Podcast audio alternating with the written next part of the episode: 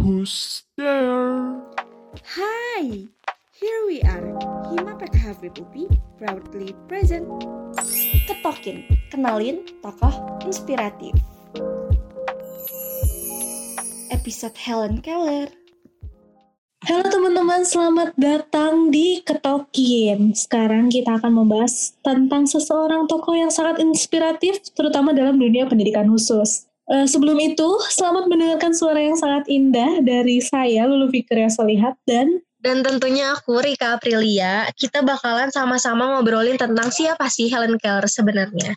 Setahu aku ya lu, Helen Keller itu nama lengkapnya adalah Helen Adams Keller. Beliau lahir di Tuscumbia, Alabama tanggal 27 Juni 1880. Betul. Nah, aku juga tahu nih beberapa informasi tentang Helen Keller bahwa dia tinggal di dalam wisma bernama Ivy Green bersama kedua orang tuanya, Arthur Henry Keller dan Catherine Adams Keller. Dan ayahnya Helen Keller merupakan seorang mantan tentara. Wah keren banget ya ternyata mungkin karena ayahnya yang mantan tentara ini jadi berpengaruh nggak ya ke cara mendidik si Helen Keller ini? Betul betul menurut aku sih sangat berpengaruh mungkin ya. Nah kira-kira Rick apa sih yang membuat seorang Helen Keller itu adalah seorang tokoh yang sangat inspiratif? Ya setahu aku pada usia Helen Keller yang belum genap 2 tahun, Helen Keller ter terkena suatu penyakit yang sangat misterius yaitu namanya demam scarlet atau yang biasa kita kenal itu meningitis. Keller juga memiliki kongesti akut pada lambung dan otaknya. Nah, penyakit itu yang bikin dia akhirnya kehilangan indera pendengaran dan penglihatannya. Oh ya, berarti perjuangan-perjuangan dia dalam karena kehilangan pendengaran itu membuat dia tuh menjadi sulit diatur ya. Dia tuh menjadi sangat liar. Dia akan menendang dan berteriak ketika marah dan tertawa terbahak-bahak saat ia bahagia. Dan menurut aku itu terjadi mungkin karena tidak ada satupun yang dapat memahami dia, ya nggak sih, Rick? Betul, walaupun pada tahun 1886 ibunya Helen Keller sudah uh, bertemu dengan dokter Julian Kisolm, yaitu seorang dokter spesialis THT dari dokter Kisolm. Katanya si dokter ini itu merujuk Keller pada Alexander Graham Bell yang saat itu bekerja untuk membantu anak tunarungu. Nah, Alexander Graham Bell ini menyarankan untuk menghubungi Perkins Institute of the Blind, yaitu sekolah khusus untuk tunanetra. Nah, aku tuh dengar kalau di situlah Helen Keller bertemu dengan Anne Sullivan atau gurunya. Nah, Anne Sullivan sendiri itu merupakan alumni dari sekolah tersebut. Awalnya N memiliki hambatan penglihatan yang cukup parah, namun beriring dengan banyaknya operasi yang ia lakukan, ia mendapatkan kembali sebagian penglihatannya. Ya betul banget, akhirnya dia ketemu ya sama Anne Sullivan. Nah, si Anne Sullivan ini tahun 1887 bertemu dengan Helen Keller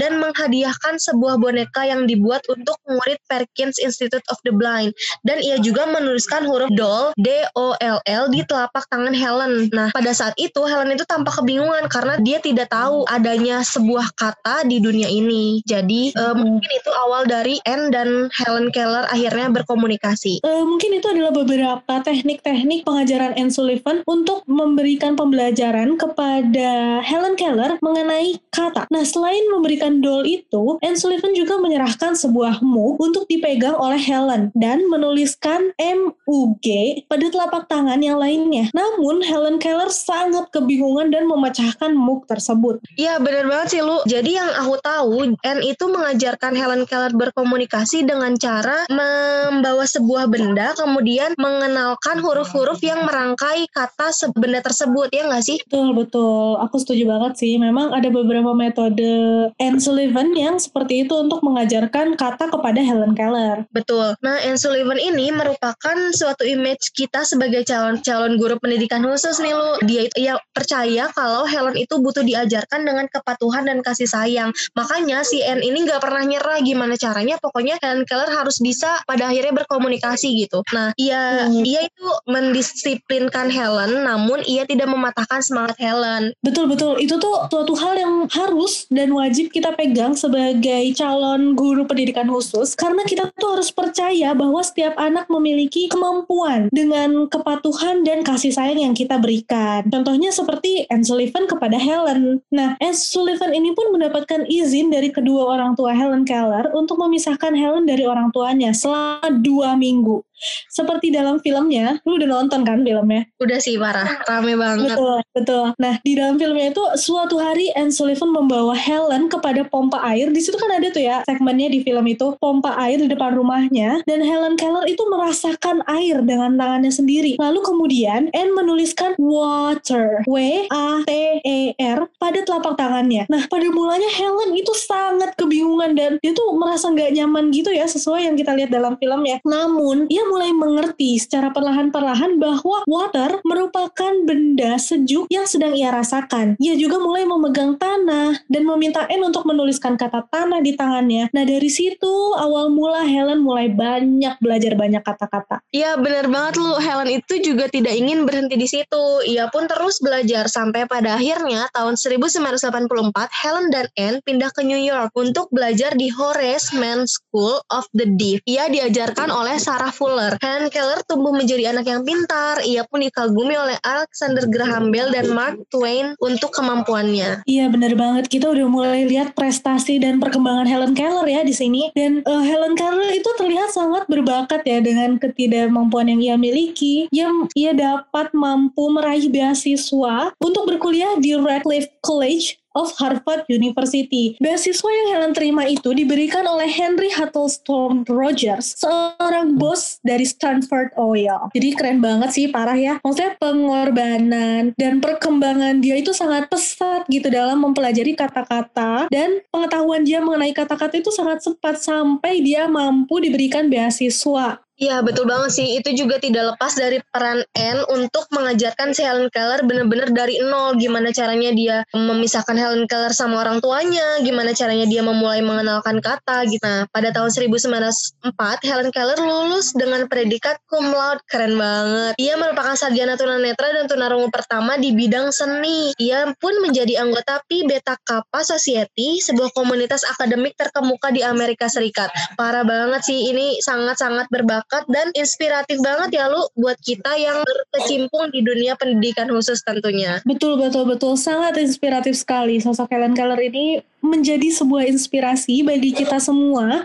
Gak cuma teman-teman dari pendidikan khusus juga, teman-teman yang lain juga bisa terinspirasi dan bisa bisa kembali termotivasi dengan cerita Helen Keller ini. Uh, iya betul banget dulu itu tuh perjalanan Helen Keller dari mulai dia tidak bisa apa-apa sampai dia menjadi seseorang yang sangat-sangat berprestasi. Nah sekarang aku penasaran banget gimana sih hubungan si Helen dan Anne pasti mereka bakal sangat dekat nggak sih karena perjalanan mereka tuh yang sangat sulit tapi akhirnya juga membuahkan hasil gitu. Betul betul dan sosok Anne ini justru sangat berjasa ya untuk seorang Helen Keller itu. Nah ternyata Helen Keller dan Anne ini juga menjadi sebuah persahabatan bagai kepompong yang mengubah ulat menjadi kupu-kupu Rika. Sedekat itu Helen dan Anne itu. Betul, betul, betul.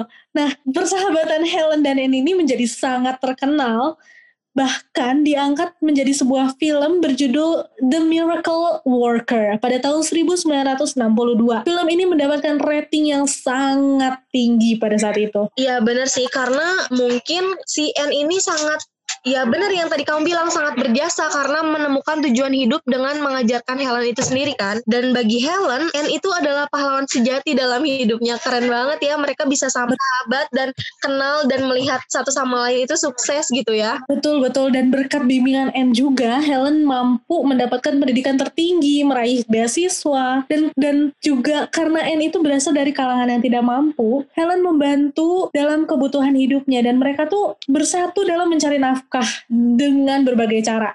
Jadi emang udah bersatu banget itu Helen dan Anne itu. Ya benar sih, uh, makanya that's why mereka itu sangat menginspirasi kita semua yang tahu ceritanya sih. Makanya teman-teman harus wajib banget nonton lagi dan cari tahu lagi tentang cerita si Helen Keller ini. Nah, pada saat itu Anne juga membantu Helen dalam menulis buku autobiografinya yang berjudul The Story of My Life yang terbit di tahun 1903. Buku tersebut sangat sukses dan Anne tidak meminta kredit atas buku itu karena Anne juga e, merupakan sosok yang tuh tulus gitu membantu kan. Betul, betul, betul. Sungguh sangat rendah hati ya. Dia, Anne itu sangat tulus, baik dari hati memang. Dia mengajarkan Helen tuh memang dari hati. Dan pada tahun 1919 juga, Anne dan Helen membintangi sebuah film berjudul Deliverance drama yang mengisahkan tentang kisah hidup mereka. Nah, hubungan antara Helen dan Anne sendiri ini menjadi sangat booming ya, luar biasa dan melahirkan banyak karya ya. Nah, mereka juga selain itu mereka juga melakukan pementasan di Vaudeville Circuit. Wah, keren banget ya selain menginspirasi dalam pendidikan, mereka juga menginspirasi dalam bidang seni. Uh, pada saat itu juga akhirnya Anne menikah dengan instruktur Harvard John Albert Massey di tahun 1905 karena tidak bisa meninggalkan Helen telah menikah. Akhirnya mereka tinggal bertiga loh, lu. Berarti sosok John Albert Massey ini juga sangat lapang dada ya. Dia dapat memperbolehkan Anne dan Helen untuk tinggal bersama. Itu sungguh suatu pengorbanan yang sangat berat sih menurut aku. Karena mau tidak mau dengan kar, dikarenakan dia menikah dengan Anne dia jadi harus tinggal bertiga dengan Helen Keller. Dan itu sesuatu yang sangat keren sekali menurut aku. Nah dari pernikahan Anne dan John itu ternyata hanya bertahan sampai 1914. Sayang banget ya lu. Ya aku aku aku baru bilang sih tadi dan ternyata John tidak sekuat yang aku bayangkan. Dia mengatakan bahwa dia merasa seperti penumpang bagi dua sahabat ini. Tapi ternyata mereka itu tidak pernah resmi bercerai dan Anne juga tidak pernah menikah lagi setelah saat itu. Wah, sampai sekarang mungkin ceritanya kayak cinta lama belum kelar ya, lu. Betul, Anne. betul. Nah, akhirnya Anne telah merelakan kepergian John, namun kesehatannya terus memburuk setelahnya. Mungkin walaupun di luarnya Anne sepertinya kelihatan ikhlas, tapi dalamnya masih menyimpan rasa yang sangat mendalam ya buat John karena harus berpisah dan memilih antara suami dan sahabat gitu. Betul, betul. Nah, tapi pada tanggal 22 Januari 1916 ini, Helen dan Anne akhirnya pergi ke sebuah kota kecil di Wisconsin yang bernama Menomonie untuk mengajar dan menyebarkan harapan. Nah, di sini mungkin mulai bangkit lagi nih mereka berdua. Helen juga mengatakan betapa bahagianya hidupnya. Dia sangat berterima kasih atas keberadaannya dan keadaannya. Betul-betul banget. Pada titik ini mungkin Helen udah mencapai self love ya Lulu kalau misalnya kita kenal sekarang kayak gimana cara dia menerima diri dia sendiri dan bersyukur atas keadaannya gitu saat ini. Nah, pada tahun 1935 Anne Sullivan kehilangan penglihatannya seutuhnya. Karena kan emang sebelumnya si Anne ini kan mengalami hambatan penglihatan. Dia bisa melihat uh, sedikit itu juga karena operasi yang dia dijalankan terus-menerus. Nah, terus pada 1936 Anne juga didiagnosis menderita coronary thrombosis kita mulai masuk ke dalam part yang sangat menyedihkan ya, di mana Anne sudah mulai jatuh koma dan meninggal lima hari kemudian di usianya yang ke-70 tahun. Dan saat meninggalnya pun Helen tetap menemani Anne, menggenggam tangannya hingga nafas terakhir Anne. Di sana pasti Anne sangat bersyukur pernah kenal sama Helen. Begitu pula Helennya juga pasti sangat bersyukur dipertemukan dengan Anne. Sungguh sangat luar biasa ya. Setelah kepergian Anne ini, akhirnya Helen melakukan perjalanan keliling dunia dengan tujuan menggalang dana untuk para penyandang tunanetra. Helen pun menjadi pembicara dan penulis yang sangat terkenal di dunia. Dia pun dikenal sebagai aktivis penyandang disabilitas. Pada saat itu juga Helen berhasil tur ke-25 negara di dunia dengan tujuan untuk memberikan motivasi dan menyuarakan hak-hak penyandang disabilitas. Wah, keren banget ya. Setelah kepergian Anne juga Helen nggak terus-menerus uh, hidup dalam keterpurukan ya, Lu. Dia betul, juga berusaha tentunya untuk membanggakan Anne di sana kan. Nah, pada tahun 1915 akhirnya dia mendirikan Helen Keller International Organization yang didirikan dengan tujuan melakukan kajian dan penelitian dalam bidang penglihatan kesehatan dan nutrisi. Ternyata Helen juga aktif dalam berdonasi loh lu. Nah, pada tahun 1916 Helen juga melakukan donasi dengan mengirimkan sejumlah uang ke NAACP untuk membantu orang-orang di timur. Helen juga mengatakan bahwa yang memotivasinya untuk menjadi menjadi aktivis sosial berasal dari rasa prihatinnya terhadap kebutaan dan kecacatan lain. Mungkin karena dia mengalami sendiri, jadi dia sangat-sangat relate ya lu sama kasus-kasus dan kajian-kajian yang berkaitan dengan ini gitu. Betul, betul. Rasa empati dari Helen Keller itu sendiri tumbuh dengan sendirinya dengan karena dia sudah merasakan bagaimana terutama juga dengan pembimbingnya atau gurunya yang sama-sama memiliki hambatan yaitu pada penglihatan. Nah, pada saat itu Helen itu telah mengunjungi 40 negara di dunia. Nah, dia juga telah bertemu beberapa pimpinan Amerika Serikat, mulai dari Grover Cleveland hingga Lyndon B. Johnson. Ia juga berhasil menjadi orang yang paling disukai di Jepang, dan ternyata Helen juga merupakan teman akrab bagi Alexander Graham Bell, Charlie Chaplin, dan juga Mark Twain. Bener banget ya, ternyata Helen Keller ini sosok yang gak pernah lupa sama jasa-jasa orang walaupun sedikit gitu ya lu. Akhirnya mereka juga berteman dan akrab gitu satu sama lain. Nah, Betul. tepatnya juga pada tahun 1909 sampai 1921 juga Helen aktif dalam bidang politik. Keren banget udah di bidang seni, bidang sosial, terus ternyata Jadi, dia bidang politik betul. ya lu. Betul, betul, betul. Ya betul. Awal mulanya terjun ke bidang politik itu katanya eh, dengan mengikuti para partai sosialis. Nah di sana dia aktif melakukan kampanye untuk membela kelas pekerja. Dalam bidang politik ini Helen juga aktif untuk menyuarakan hak-hak kaum hawa dalam pemilu melalui beberapa tulisannya. Namun memang tidak mudah saat itu untuk menyuarakan kaum hawa sehingga pada saat itu Helen juga mengalami penolakan untuk mempublish tulisannya tersebut. Seperti yang kita tahu juga bahwa Helen itu seorang yang tidak mudah menyerah kan ya lu. Hingga akhirnya dia tidak henti melakukan protes yang sampai tulisannya tersebut itu dipublish. Keren banget udah di bidang sosial, terus sekarang di bidang politik. Tapi walaupun di bidang politik juga dia tetap berkaitan dengan sosialnya ya lu. Betul, betul, betul. Ini nggak akan pernah ada habisnya sih kalau misalnya kita membahas tentang perjuangan seorang Helen Keller dalam menjadi aktivis disabilitas. Karena pada tahun 1955, tepatnya pada usianya yang ke-75, Helen melakukan sebuah perjalanan panjang, yaitu tur sejauh 40 ribu mil selama lima bulan melalui Asia. Pada perjalanan ini, Helen itu telah berhasil memberikan semangat serta motivasi untuk para penyandang tunanetra lainnya untuk menjalani hidup dan meraih mimpi, walaupun dengan keterbatasan. Sih, kita nggak akan pernah habis sih kalau misalnya ngebahas Helen Keller ini. Di usianya dia yang ke-75 aja, dia masih sempat melakukan perjalanan sejauh 40 ribu mil loh, selama lima bulan. Itu keren banget sih, hanya untuk menjadi motivasi kepada para penyandang tunanetra lainnya. Parah sih, aku nggak bisa ngasih apa-apa lagi. Aku benar-benar speechless setiap kali ngomongin tentang perjuangannya seorang Helen Keller ini. Betul banget sih lu nggak ada habis-habisnya dia berjuang sejak dia menyadari apa yang terjadi pada dirinya sendiri dan dia dari mulai dia self love itu tuh nggak berhenti berhenti ya dia berjuang untuk memperjuangkan hak hak orang lain justru. Nah tapi sayangnya nih lu eh, pada tahun 1961 Helen itu terkena stroke sehingga pada akhirnya dia harus beristirahat dari aktivitas yang sangat sangat ada di dunia sosial gitu pada tahun 1964 juga Presiden Lyndon memberikan penghargaan Presidential Medal of Freedom untuk Helen. Keren banget perjuangannya nggak sia-sia ya lu. Ini merupakan salah satu dari dua penghargaan sipil tertinggi di Amerika Serikat. Keren banget. Bener ya, nggak ada habis-habisnya gitu prestasi Helen Keller walaupun pada akhirnya dia mengalami stroke, tetap aja eh, apa yang sudah dia lakukan itu pantas diberi apresiasi tertinggi gitu ya di daerahnya. Betul. Nah, setahun kemudian juga Helen masuk ke dalam National Women's Hall of Fame. Selain itu, nama Helen juga dijadikan nama jalan di Zurich, Switzerland, dan Amerika Serikat.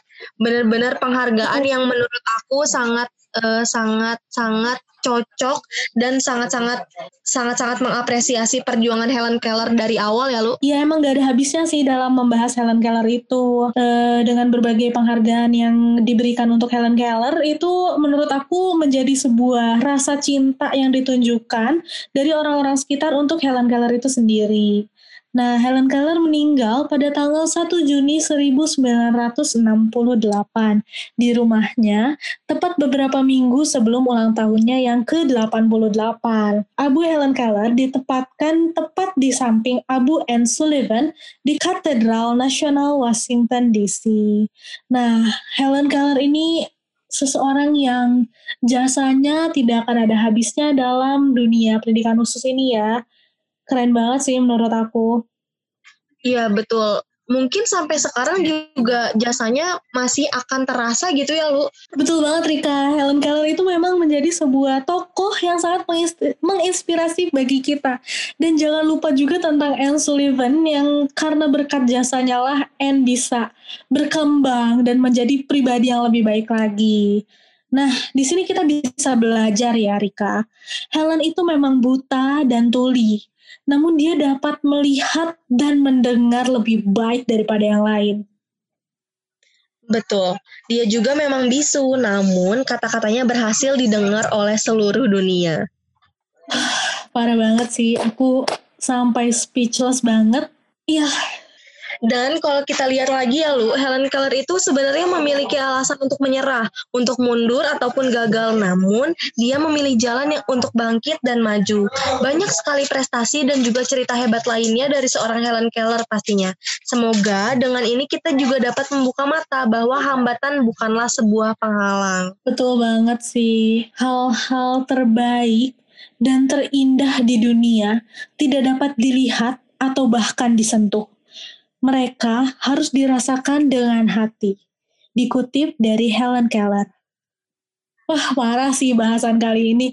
Bahasan ketokin kali ini tuh sangat menginspiratif banget. Aku sampai speechless nih ngebacain dan ngasih tahu ke teman-teman sekalian. Iya nggak sih, Rick? Perjuangan Helen Keller, apa saja yang sudah dia lalui, itu menjadi sebuah sangat inspiratif untuk kita semua. Iya betul banget sih lu. Mungkin uh, sampai sini aja kali ya bahasan kita tentang Helen Keller. Untuk teman-teman yang mau dan makin penasaran nih Helen Keller itu siapa sih dan perjalanannya itu gimana sih? Mungkin bisa nonton langsung ya film Helen Keller. Ini bukan promosi tapi ini bener-bener testimoni yang sangat-sangat jujur dan honestly dari hati. Setelah mendengarkan ketokin sesi Helen Keller ini, kalian bisa berbagi cerita kalian dengan memposting story Instagram dan kemudian mengetek akun @himapkh dan kemudian menceritakan apa yang kalian rasakan dan kalian dengar mengenai podcast podcast Helen Keller ini. Ya betul, segitu dulu aja cerita kita tentang Helen Keller. Semoga kalian gak puas dan makin penasaran tentang Helen Keller dan tokoh-tokoh inspiratif lainnya. Sampai jumpa di Ketokin selanjutnya. Dadah!